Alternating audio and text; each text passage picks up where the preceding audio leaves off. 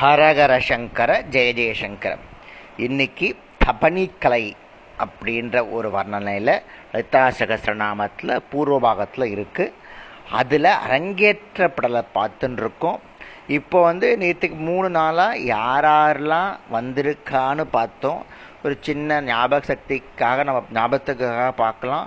முதல்ல பிரம்மா விஷ்ணு சிவன். அப்புறமா அஷ்டமா சக்திகள். ஒவ்வொரு அண்டத்திலிருந்தும் வர வந்திருக்க எண்ணிலடங்காத சக்திகள் அப்புறம் சொர்க்கத்தில் இருப்பவர்கள் புண்ணிய புருஷர்கள் யோக நிலையில் வாழும் யோகிகள். இவங்க எல்லாரும் அந்த அப்புறம் குருமார்கள் பரமகுருமார்கள் பராபர குருமார்கள் அபர குருமார்கள் இவ அத்தனை பேரும் அங்கே வந்திருக்கான்னு நம்ம நெத்திக்கு பார்த்தோம்.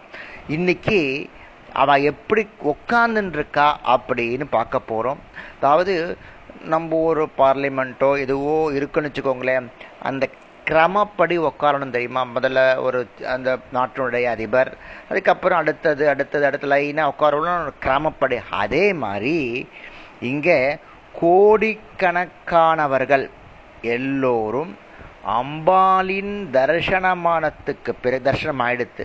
பிறகு கிராமப்படி தங்கள் தங்களுக்கு உரிய இடங்களில் உட்கார உட்கார்ந்த பிறகு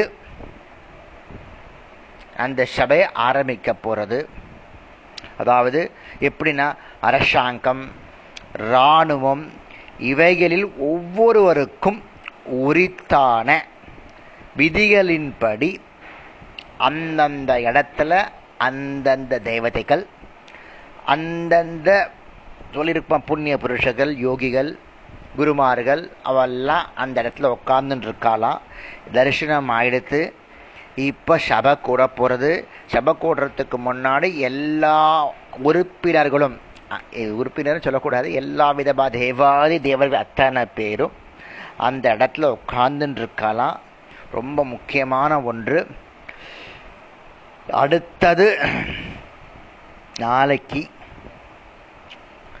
சகஸ்திரநாமம் அரங்கேற்றப்பட போகிறது நாளைக்குன்னா வியாழக்கிழமை அரங்கேற்றப்பட போகிறது அதனாலே நாளைக்கு லலிதா சகசிரநாமம் அரங்கேற்றப்படலம் ஏற்பட போடுவது முடிந்தால் தங்கள் ஆற்றிலே பாயசம் வச்சு நைவேத்தியம் பண்ணுங்கோ அரங்கேற்றப்படலம் பண்ணுறச்சே நம்ம ஆற்றுல எழுத்தாம்பிகை வரணும் அந்த ஒரு ஆசைக்காக சொல்கிறேன் முக்கியமானது நாளைக்கு அரங்கேற்றப்பட போகிறது விசேஷமாக இருக்கும்.